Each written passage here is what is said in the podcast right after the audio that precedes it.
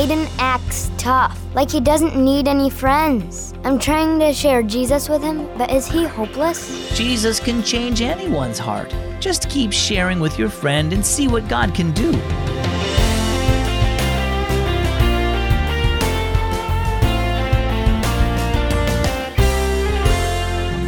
You're listening to Keys for Kids, and my name is Zach. Let's get started.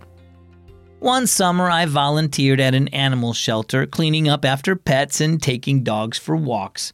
It was a great job, except for this dog named Rocky. He had been rescued from a mean owner, and he didn't trust anybody. He even tried to bite anyone who got too close. But after time, I saw Rocky soften up and let people give him treats, and eventually he would even let us take him for walks. I couldn't believe the difference just a few months could make. Do you know someone kind of like Rocky?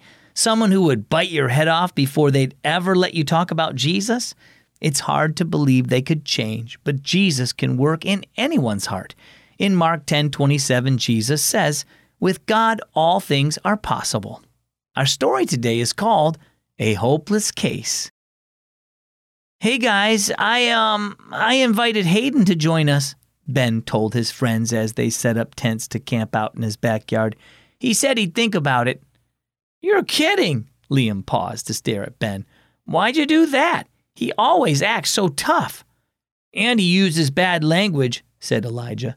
Why would you even want him to come?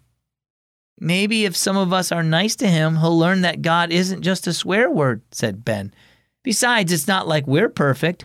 We're all sinners, but Jesus saved us. Liam shook his head. Hayden is hopeless. He's not going to change. The boys had a great time that night eating hot dogs, chips, watermelon, and sleeping in their tents, but Hayden didn't come. As the year passed, Ben continued to be friendly toward Hayden.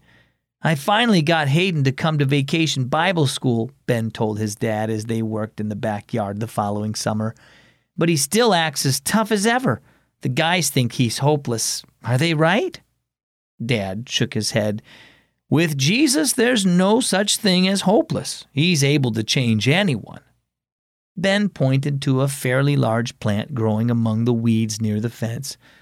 Look, Dad, that looks like a watermelon vine. A minute later, he exclaimed, It is! There's a tiny melon on it. It must have started growing from the seeds of that watermelon we ate when my friends and I camped out here last summer. As Ben spoke, someone called to him from the sidewalk. He looked up and saw Hayden standing there, so he walked over to chat. I was just wondering, um, that Bible story the teacher told us in VBS today, I didn't get some of it, Hayden said hesitantly. Could you explain it to me some more? Sure, said Ben. I'll get us some lemonade and we can talk on the porch. After Hayden left, Ben excitedly told his dad about their conversation. It sounds like the seed of God's word is finally taking root in Hayden's heart, just like that watermelon seed took root in our yard, Dad said with a smile. It took a long time, but no one is hopeless as far as God is concerned. Well, what about you? Do you know someone who seems to be a hopeless case? Hopeless as far as ever coming to Jesus? Nothing is impossible with God. Keep praying for your unsaved friends. Invite them to church, talk about Jesus, and show his love in your words and actions. Jesus changed Zacchaeus' heart in today's Bible reading, and he changed your heart when you trusted in him. And he can change your friends' hearts too. Our key verse is found in the Gospel of Mark, chapter 10, verse 27. With God, all things are possible. And our key thought today no one is hopeless. Hey, thanks for taking the time to listen to Keys for Kids today. I hope that you'll share it with a friend, and then I'll catch you both back here tomorrow. Well, I'm Zach. Thanks for listening to Keys for Kids.